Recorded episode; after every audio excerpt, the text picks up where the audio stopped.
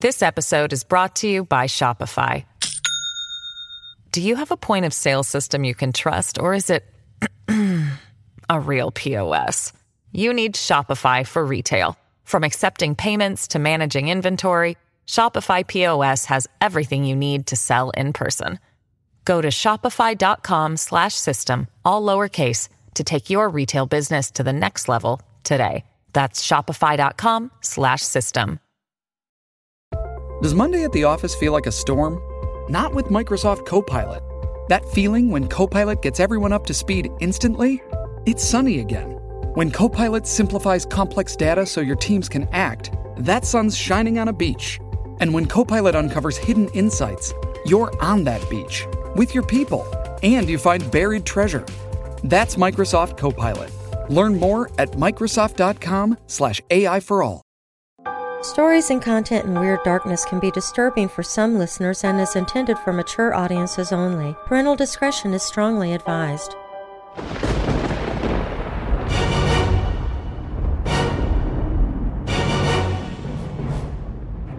Welcome, Weirdos!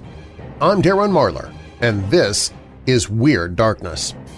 Here you'll find stories of the paranormal, supernatural, legends, lore, crime, conspiracy, mysterious, macabre, unsolved, and unexplained.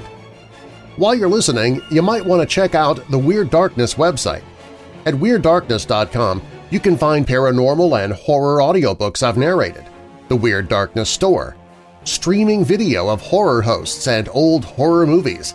Plus, you can visit the Hope in the Darkness page if you're struggling with depression, anxiety, or thoughts of suicide. You can find all of that and more at WeirdDarkness.com. Coming up in this episode of Weird Darkness.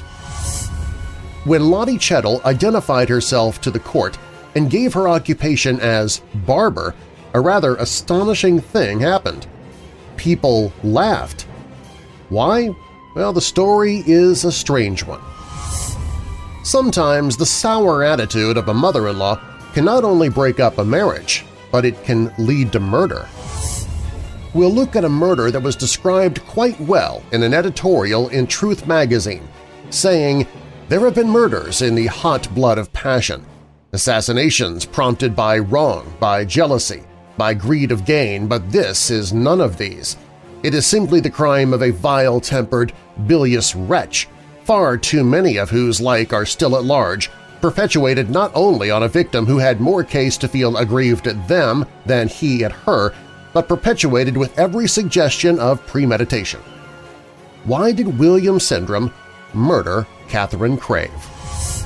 There have been so many accidents and mysterious disappearances on one particular stretch of road in Australia, it has earned an ominous nickname, the Highway of Death. We'll look at the infamous length of asphalt named Flinders Highway. UFO stories are a dime a dozen. Even stories of UFOs crashing have become humdrum for many. But what if I were to tell you that there was a UFO crash in Missouri that was so fantastic that a local pastor was asked to come and pray over the three dead alien bodies found at the crash site. But first, what people sometimes don't get about science is that we often have phenomena that remain unexplained, said an astrophysicist at MIT. Turns out he was referring to unidentified flying objects. We begin there.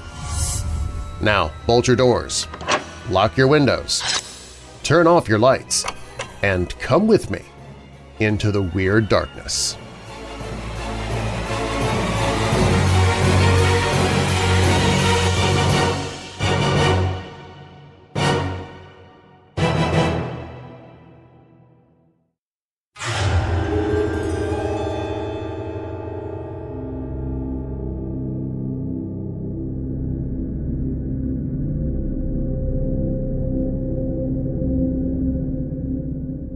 Crashes in Roswell, New Mexico, flashing lights over New Jersey. For decades, people around the world have looked up at the skies and reported mysterious, unidentified objects, UFOs. But are these sightings signs of alien visitation? And are they truly unexplained? A recent New York Times investigation found that the Pentagon had for years funded a program to answer just that question. The program found several reports of aircraft that seemed to travel at high speeds and have no signs of propulsion, the Times reported. While the vast majority of UFO sightings, when investigated, have turned out to be the result of ordinary earthly phenomena such as weather balloons, flares, or rockets, some still leave experts scratching their heads and looking to the skies for little green men. From white tic-tacs to flashing lights, here are some of the most mysterious UFO sightings out there. The Times investigation highlighted one of the most intriguing UFO sightings, which was captured on video. In 2004, two Navy FA-18F fighter jets, also called Super Hornet or Hornet, encountered a mysterious flying object near San Diego. The object seemed to be traveling at high speeds, was surrounded by a glowing halo, and was rotating as it moved. According to audio from the event, one of the fighter pilots exclaimed, there's a whole fleet of them. One of the Navy pilots who witnessed the bizarre event, Commander David Fravor, recalled what the object looked like – a white tic-tac about the same size as a Hornet, 40 feet or 12 meters long with no wings, Fravor told the Washington Post. As his plane approached the UFO, the mysterious object accelerated faster than I'd ever seen anything in my life, Fravor said. Fravor, for his part, is convinced that the source of the object was extraterrestrial, he told the Washington Post. In 1981, a 55-year-old farmer in Trans-en-Provence, France, reported hearing a strange, high-pitched sound before seeing a flying saucer nearby. The lead-colored UFO took off almost immediately, he said. What makes this sighting unique is that the farmer immediately contacted local police who took soil and plant samples according to a report of the incident. Experts from France's UFO investigating body said the chemical evidence was consistent with heating of the soil and pressure from a heavy object. They also found traces of zinc and phosphate and evidence of abnormalities in the plants nearby. However, skeptics said the smushed plants could have been caused by tires, and cars had been heard traveling in the area around the same time as the farmer's sighting. Because there was a military base nearby, another explanation is that the French military was testing an experimental craft. In general, some of the most reputable or credible sightings come from those who are in the skies all day long – pilots and members of the military. The National UFO Reporting Center, NUFORC, logged one such sighting in 2013, Vice reported. Late in the evening in 2013, the man, a former commercial pilot, fighter pilot, and astronaut, was looking at the sky with his family in Athens, Texas, when he noticed what looked like an orange glowing fireball. When I looked up into the sky, I saw a fairly large orange glowing orb moving rapidly overhead at right about 90 degrees of elevation, the man reported to the NUFORC. After a few minutes, a group of three similar objects followed the same flight path. Three minutes later, two more objects flew along that same route. The objects gave off no sound and seemed to glow from atmospheric heating, the man reported. He and his family attempted to record the objects using their iPhones, though the grainy, dark video was difficult to decipher, he said.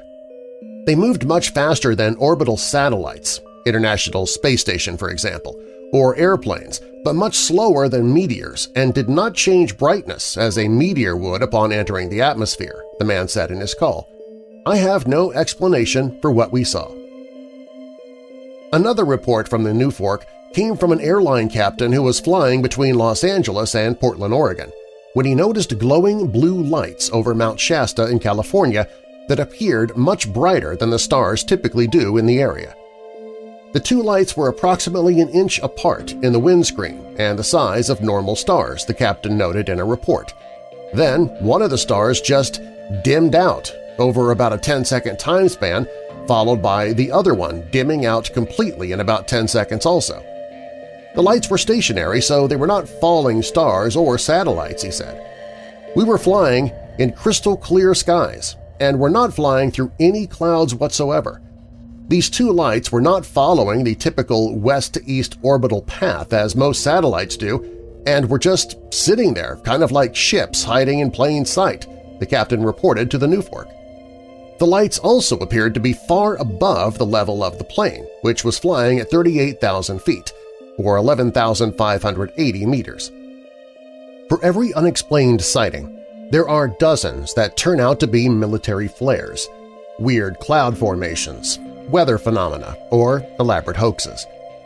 For instance, GEPANS, France's group for the study of unidentified aerospace phenomena, their database suggests that only 7% of all supposed UFO sightings are truly unexplained. In the 1940s, the U.S. Air Force began investigating UFO sightings, and that program, called Project Blue Book, logged more than 12,000 reported sightings before it was shuttered in 1969. Most of those Project Blue Book sightings were ultimately explained, while a few remained unexplained, the people involved in the program were skeptical that these cases were true alien sightings or completely unknown physical phenomena. If more immediate, detailed, objective data on the unknowns had been available, probably these too could have been explained, a report in a Project Blue Book archive noted. However, the fact that human factors are involved, in particular personal impressions and interpretations rather than accurate scientific data, it's likely impossible to eliminate all unidentified sightings.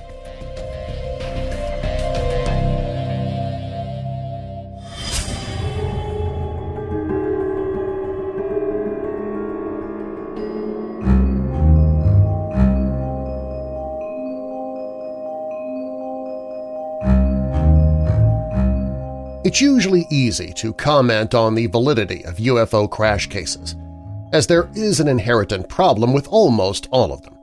The problem is that if there was at one time physical proof, as in the often discussed alien bodies, that evidence was either quickly scooped up by the military or carted off by some other governmental agency. One case that reads like a great sci-fi script allegedly occurred in 1941 in Cape Girardeau, Missouri. The case was originally brought to public information by investigator Leo Stringfield in his book UFO Crash and Retrievals – The Inner Sanctum, which I will place a link to in the show notes. The crash details of this case are very much like the Aztec, New Mexico crash of 1948 and were sent to Stringfield by Charlotte Mann, who had received a confession from her grandmother on her deathbed. Her grandfather was Reverend William Huffman, who was pastor of the Red Star Baptist Church. Huffman claimed that he was summoned to pray over crash victims outside of Cape Girardeau, Missouri in 1941. Huffman was driven to the woods outside of town, which he recalls as being a 10 to 15 mile trip. The scene was surreal. Policemen, fire department personnel, FBI agents, and photographers. The mass of emergency crewmen were all viewing what appeared to be a crash site. He was soon asked to come over and pray over the dead bodies. As he moved through the scene, his attention was drawn to a strange craft. Huffman was shocked. He was looking at a disc-shaped object. He quickly took a look inside and first noticed what appeared to be hieroglyphic-like writings. He could not understand the meaning of the strange writing. Even more strange were the bodies. Not human, as he expected, but small, alien-looking bodies with large heads, big eyes, only a hint of mouth or ears, and totally without hair. He was sworn to secrecy by military personnel after performing his Christian duties. As much as he tried, Huffman was not able to keep the details of what he had seen from his wife, Floy, and his sons. This family secret would be kept for quite some time until Charlotte heard the story from her grandmother in 1984. The details were given as her grandmother lay dying of cancer at Charlotte's home. Charlotte had heard parts of this family secret before but never had gotten the whole story until her grandmother related the account to her over a period of a couple of days. Charlotte was intent on getting all of the details of the cases, it being her last chance to do so. Her grandmother was undergoing radiation therapy and was living her last few days. Charlotte would be surprised when more details of the crash were given to her from a member of her grandfather's congregation. The gentleman, thought to be Garland D. Fronabarger, had given Reverend Huffman a photograph taken on the night of the crash. The photograph showed one dead alien being held up by two men as they posed it for the shot.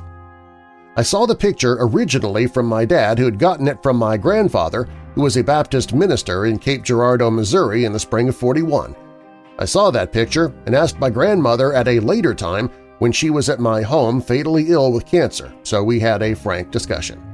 She said the grandfather was called out in the spring of 1941 in the evening, around 9, 9.30, that someone had been called out to a plane crash outside of town.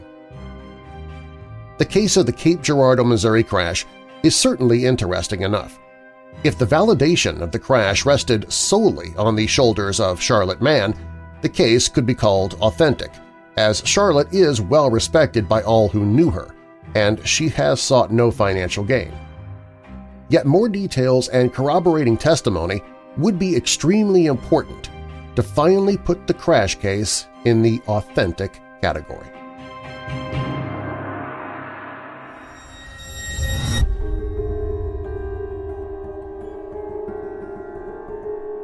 Up next, the murder of Catherine Crave.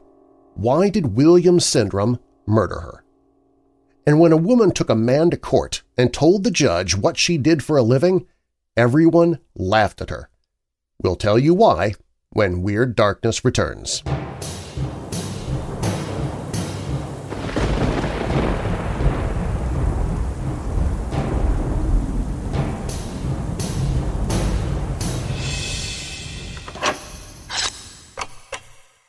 Judy was boring. Hello. Then Judy discovered ChumbaCasino.com. It's my little escape. Now Judy's the life of the party. Oh, baby, Mama's bringing home the bacon. Whoa, take it easy, Judy. The Chumba life is for everybody. So go to ChumbaCasino.com and play over 100 casino-style games. Join today and play for free for your chance to redeem some serious prizes.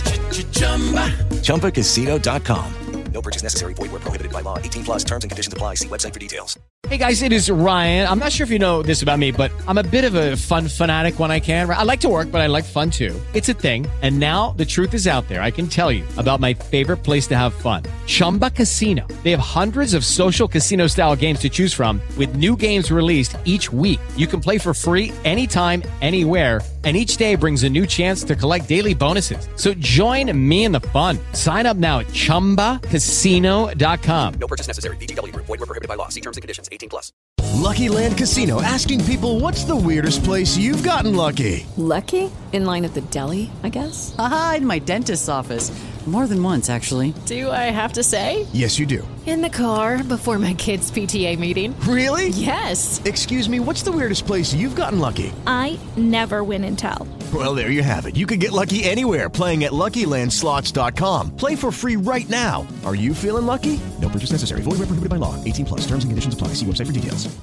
I'm a man of habits. Okay, truth be told, my bride says I'm boring. I like the same stuff, and that's what I stick with, and that includes what I eat. Even for breakfast, I used to opt for leftover pizza, hot dogs, hamburgers. Uh, did I mention pizza? Anyway, now that I'm trying to lose weight and cut back on the carbs, I've had to make changes for breakfast. Now, instead of a big, heavy breakfast, I just grab one of my Built Bars, the best-tasting protein bar on the planet. Built Bars satisfy my hunger with up to 19 grams of protein and also satisfy my sugar craving despite being less than 3 grams of sugar. And at only about 150 calories per bar, if I'm really hungry in the morning, I can grab two of them and still feel good about it. Try replacing your dessert or even a meal like breakfast with a Built Bar. You won't even know it's not really a candy bar. Visit WeirdDarkness.com slash built and build a box of your own. Use the promo code WeirdDarkness at checkout and get 10% off your entire purchase. That's WeirdDarkness.com slash built, promo code WeirdDarkness.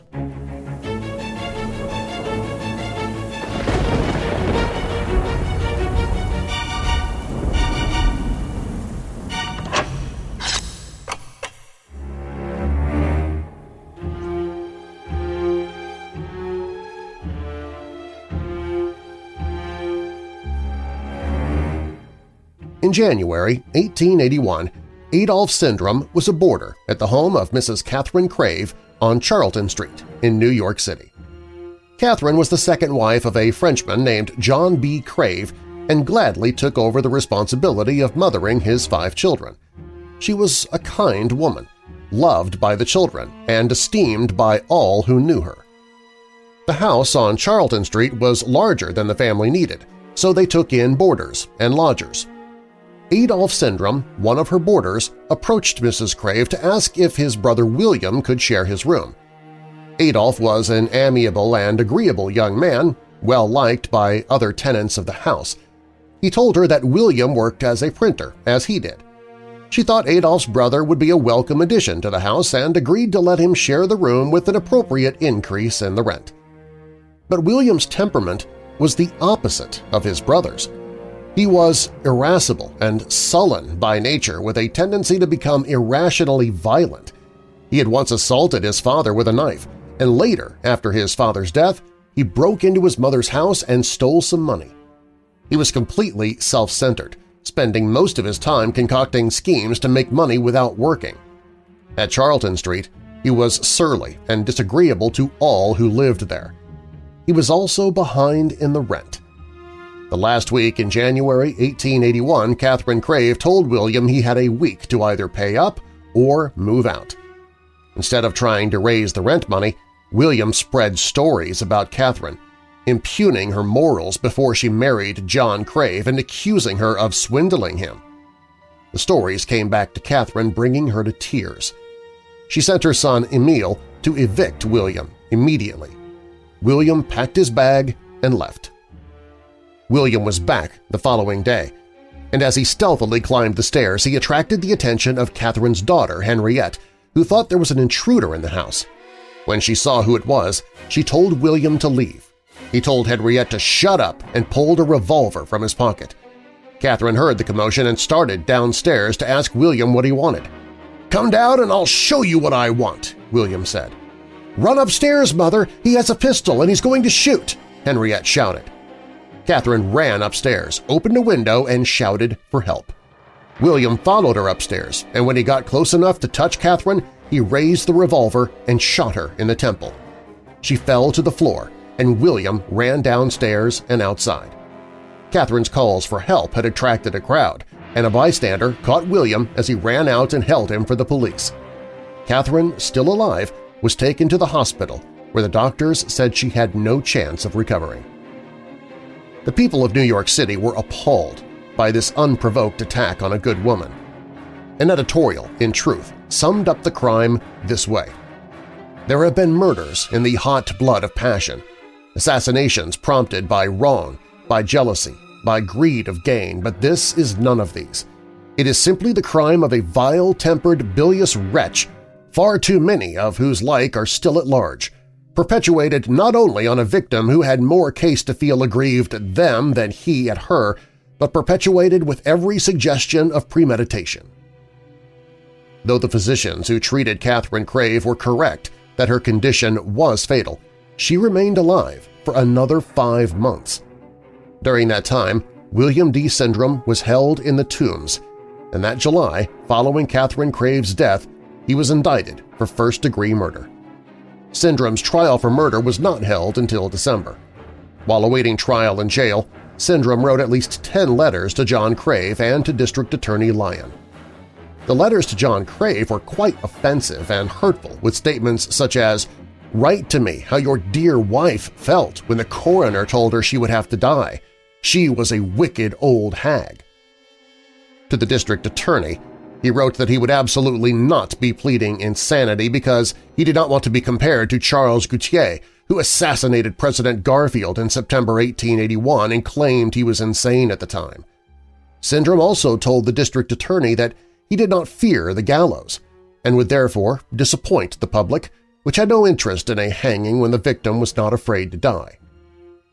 Taking insanity off the table left Sindram's attorneys with very little to work with, they could not deny the murder, but tried to reduce the charge to manslaughter, claiming that Sindram had not planned the murder but acted in a fit of passion. The district attorney argued that Sindram had gone to the house armed with a revolver intending to kill Catherine Crave. The letters, which would probably be used by the defense if insanity were the plea, were read by the district attorney as evidence of Sindram's character.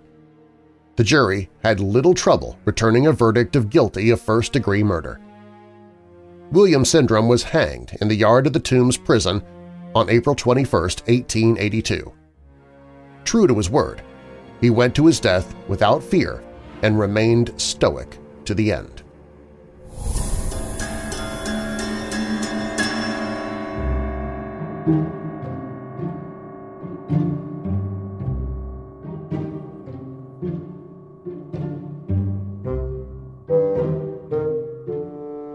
On the 28th of February, 1894, a case was brought before Court No. 9 of the Queen's Bench Division of the High Court of Justice in the Strand. The plaintiff, Charlotte Lottie Chettle, a young woman in her early 20s from Swansea, was bringing a claim against Arthur Wicks, a self-styled barrister, for breach of a promise of marriage. She was hoping to recover damages. When Lottie identified herself to the court and gave her occupation as barber, a rather astonishing thing happened. People laughed. And the urgent question, why did they laugh, is the subject of this story. Before the Victorian era, the female barber did in fact feature in London lore. Her image, though, was not especially flattering, at least not if the popular 17th-century ballad of the Five Mad Shavers of Drury Lane all women and all guilty of violent and disorderly conduct is anything to go by. And although girls of respectable families are known to have been apprenticed to barbers, it is likely that they were hoping to find husbands by freely consorting with their gentlemen customers. Certainly, in the early years of the 19th century, the woman who shaved for money was a lowly and disreputable figure, and using her services tended to raise eyebrows.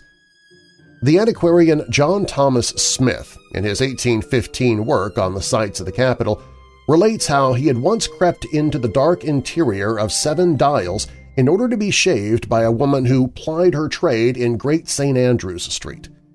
The experience obviously made quite an impression on him as he recalled a slender woman with a strapping soldier of a husband who sat smoking a pipe and keeping a watchful eye on what was going on.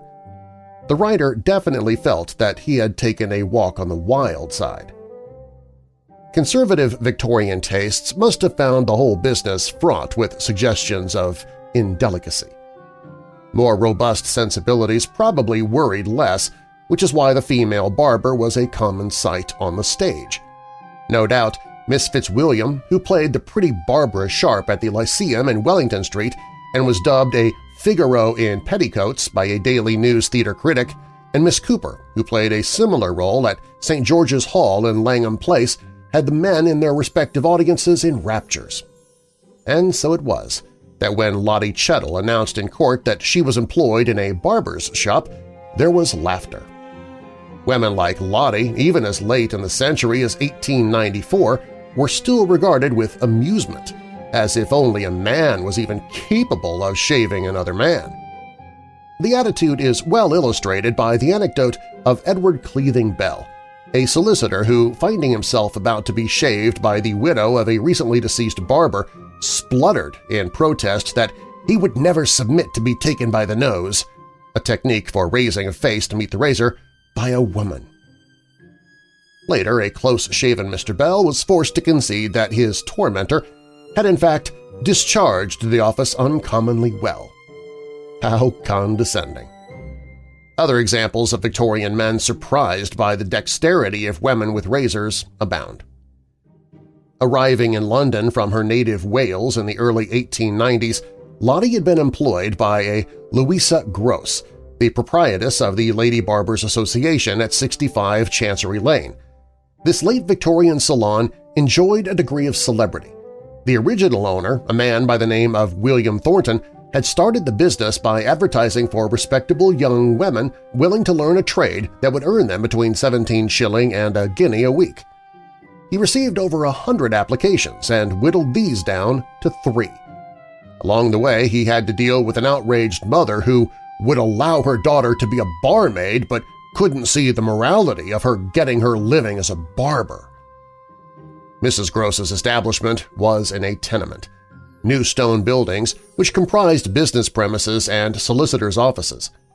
Located in the heart of legal London, the address sounds decidedly grand. In fact, it was rather dreary, and we know this because when Karl Marx's daughter Eleanor was living there in a top-floor flat, a Russian writer friend described the dim gaslight of the endless staircase, which had entirely preserved the Dickens spirit of commercial slums. Working in this unprepossessing building, poor Lottie Chettle became entangled with the unscrupulous Arthur Wicks. At this point, we could tell an interesting story of cynical deception and empty promises of marriage that ultimately cost Wicks 300 pounds in damages. However, the real point is that nobody other than Lottie's prosecuting counsel, Edward Abinger, took her seriously. Such was the fate of the Victorian female barber. But an even sadder story is that of little Nellie Wick. No connection with Lottie Chettle's seducer. His name ends with an S. Born Ellen, she was the daughter of a professional barber, Edward, who made a name as a public performer. Calling himself Professor Teddy, he entertained audiences with his prodigious speed and dexterity. In 1887, at the Royal Aquarium in Westminster, there was a music hall of sorts.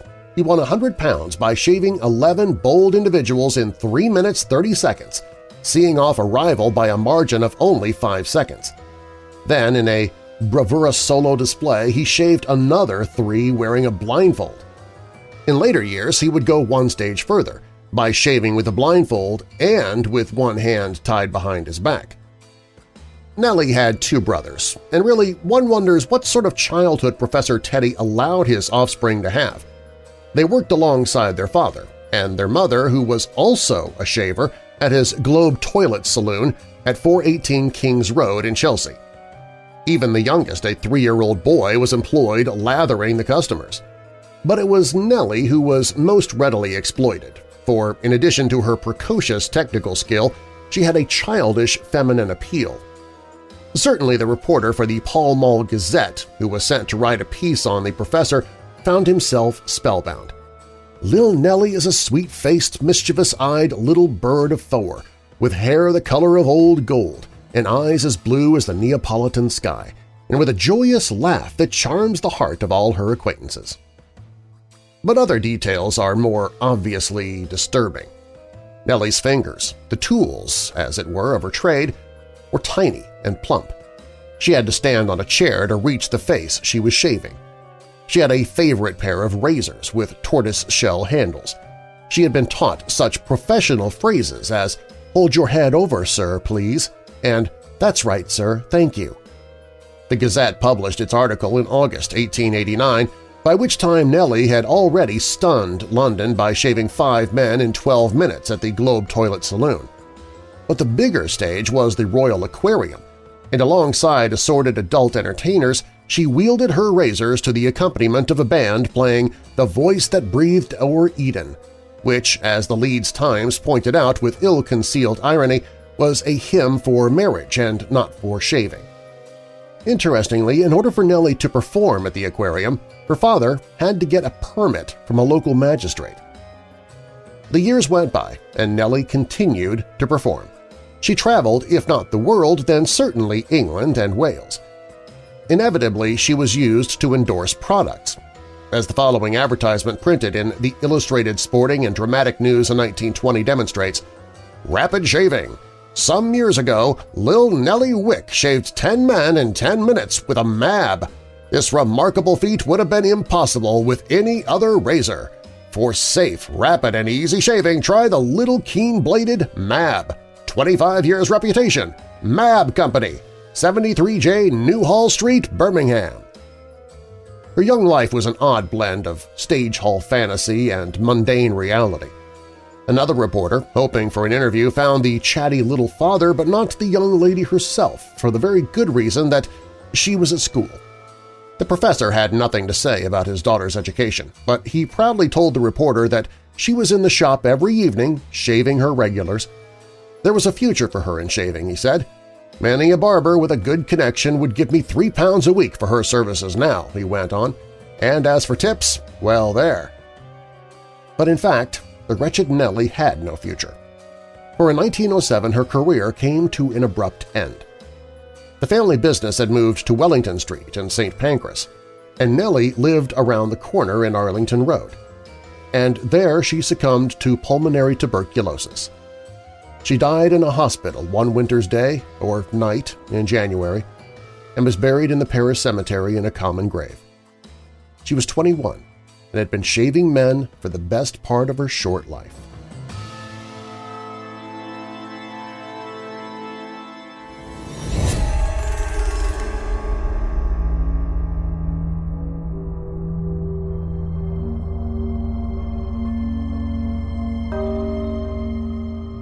Adolf Stein was a 35-year-old Polish immigrant living in Cedar Rapids, Iowa, when he met Lizzie Loring, a widow with two little children and $30,000 in assets. After a whirlwind courtship, the two were married in June 1880. Stein had been prominent in political circles in Cedar Rapids, but earlier that spring he was indicted for illegally selling liquor. He decided to move his new bride to Iowa City and open a saloon there with his wife's money. Lizzie's parents, Mr. and Mrs. Hess, packed up and moved to Iowa City as well. Before long, the marriage turned sour. There were several opinions as to what had gone wrong. Lizzie's mother, who was always present, had never liked Stein, and Lizzie began to share her mother's opinion. Together they made Stein's life miserable. The saloon had acquired a bad reputation, and Stein took to drink. Some said that Stein had been determined to marry money and had only married Lizzie for her $30,000. He treated her badly, and when he turned violent, she left him and moved back with her parents. Stein was determined to get Lizzie back, and a few weeks after she left, he attempted to abduct her. He was caught trying to force her into a carriage against her will. Lizzie filed for divorce then, and the police ran Stein out of town. Before leaving, Stein said that he would not live without Lizzie. Lizzie's divorce became final on November 4, 1881. The following morning, Lizzie's mother, Mrs. Hess, ran from her house screaming, with blood running from a gash in her throat. Dr. Schroeder, who was across the street on another call, saw her come out the door and ran to her aid. He bound the wound with a handkerchief and left her in the care of others while he went into the house. As Dr. Schrader entered the front door, Adolf Stein came into the room from the kitchen door with a revolver in his hand. He raised his arm and said, "'It's all over now.' Without paying any attention to him, Dr. Schrader rushed past him into the other room where he found Lizzie on the floor, dying. She had a terrible gash in her throat and multiple stab wounds in her chest. As the doctor knelt to help her, she took a few short gasps and breathed her last. From the front room, he heard Stein fall to the floor, and at first he thought Stein had turned the revolver on himself. He found Stein lying dead on the floor of the front room, but he had no wounds. A post-mortem examination determined that he had poisoned himself with belladonna. The horror of the deed threw a chill over the entire city, and the remembrance of it will not pass away for many years, said the Chicago Tribune.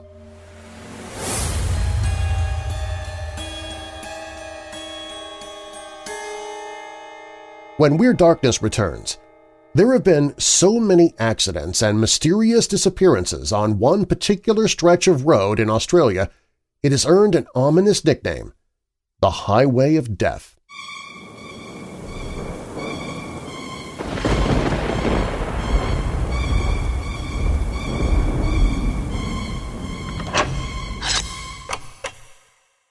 With the Lucky Land Slots, you can get lucky just about anywhere.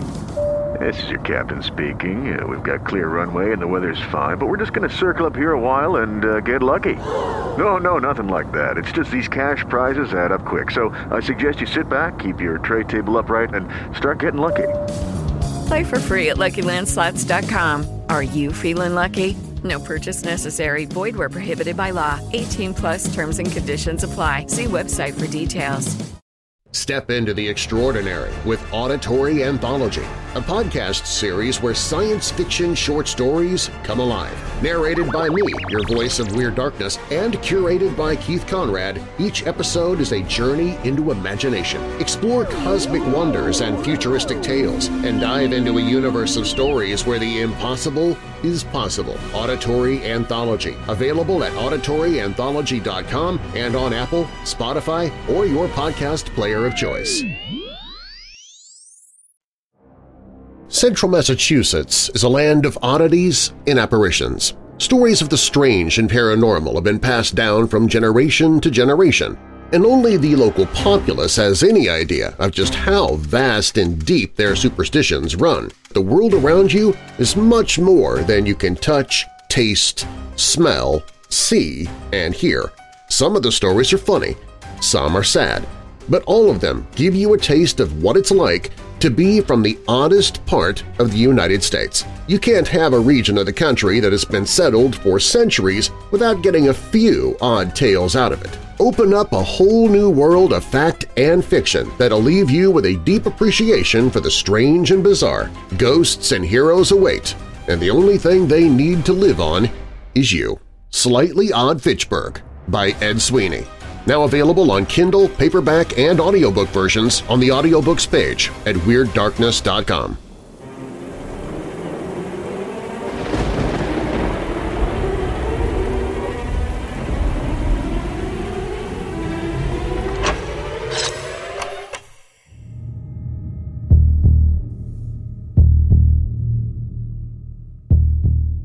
Meandering across a portion of Queensland in northeast Australia is a stretch of road called the Flinders Highway, which spans 500 miles between Townsville and Mount Isa.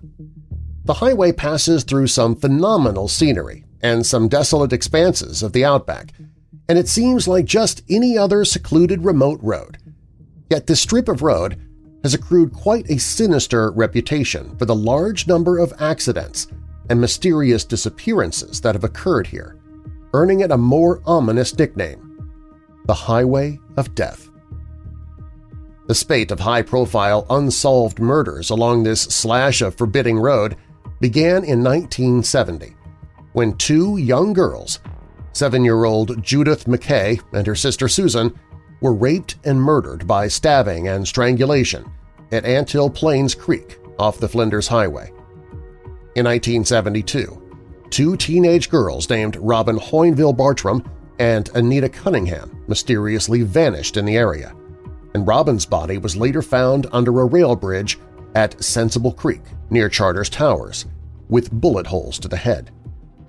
No sign of Cunningham has ever been found, despite intense search efforts, and she remains listed as missing.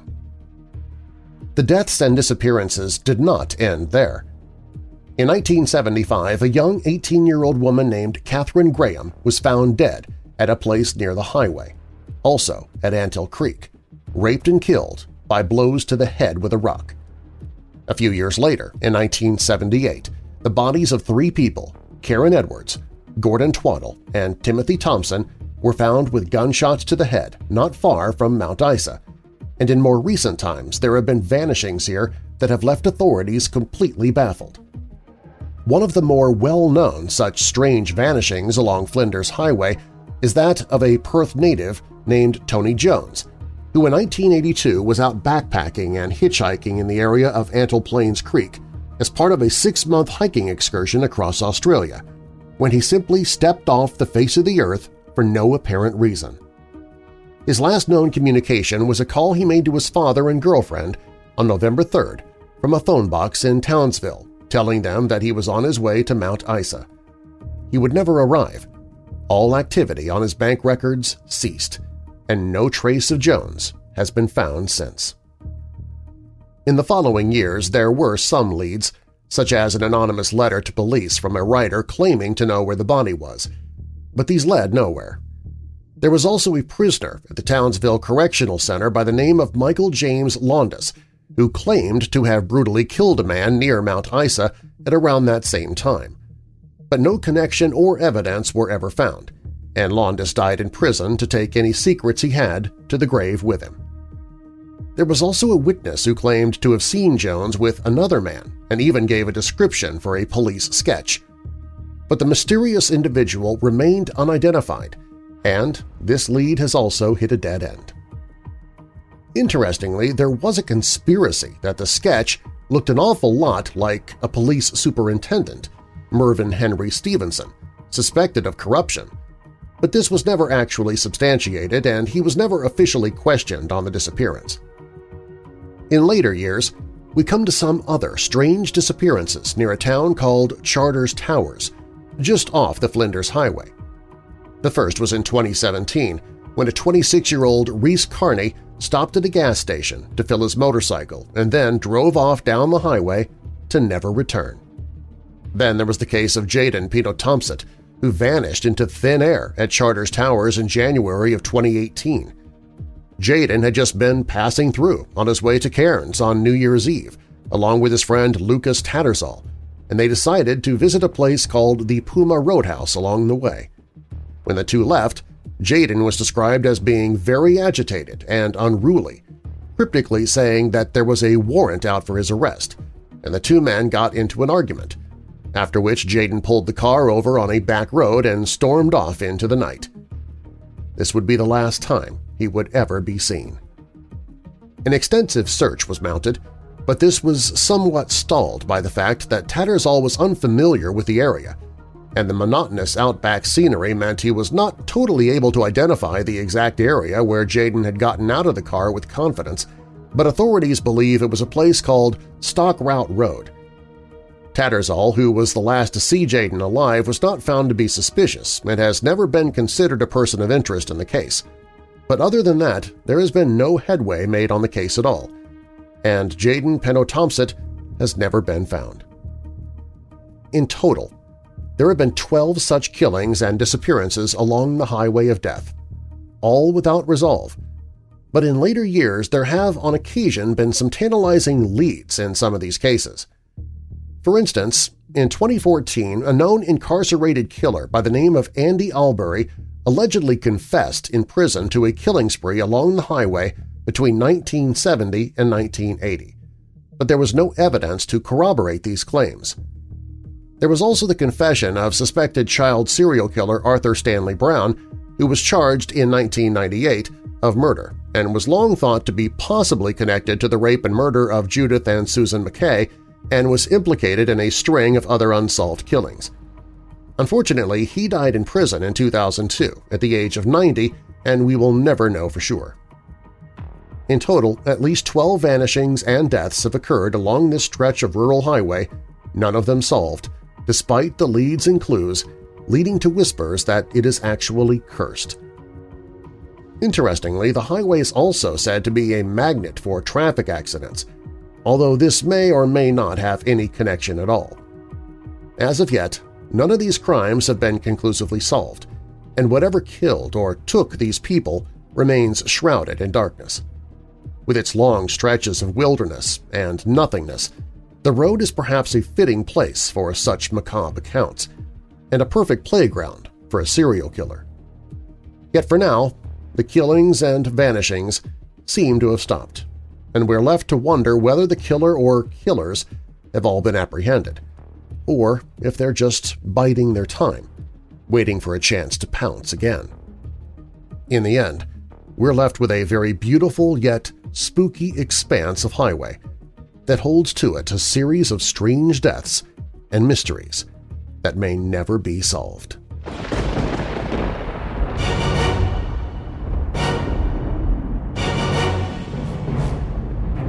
If you made it this far, welcome to the Weirdo family. If you like the podcast, please tell your friends and family about it however you can and get them to become weirdos too. And I would greatly appreciate you leaving a review with the podcast app you listen from. That helps the podcast to get noticed. Do you have a dark tale to tell of your own? Fact or fiction, click on Tell Your Story at WeirdDarkness.com and I might use it in a future episode. All stories in Weird Darkness are purported to be true, unless stated otherwise, and you can find source links or links to the authors in the show notes. Unsolved UFO Sightings is by Tia Ghosh for Live Science. The Cape Girardeau UFO crash is by Billy Booth for LiveAbout. The Victorian female barber in court is from London Overlooked. A Day of Blood and Shot Down Remorsely were both written by Robert Wilhelm for Murder by Gaslight. And Highway Vanishings Down Under is by Brent Swancer for Mysterious Universe. And now that we're coming out of the dark, I'll leave you with a little light. 1 Thessalonians 5 verses 9 and 10. For God did not appoint us to suffer wrath, but to receive salvation through our Lord Jesus Christ. He died for us so that whether we are awake or asleep, we may live together with Him. And a final thought, an Irish proverb. A good friend is like a four-leaf clover, hard to find and lucky to have. I'm Darren Marlar. Thanks for joining me in the Weird Darkness.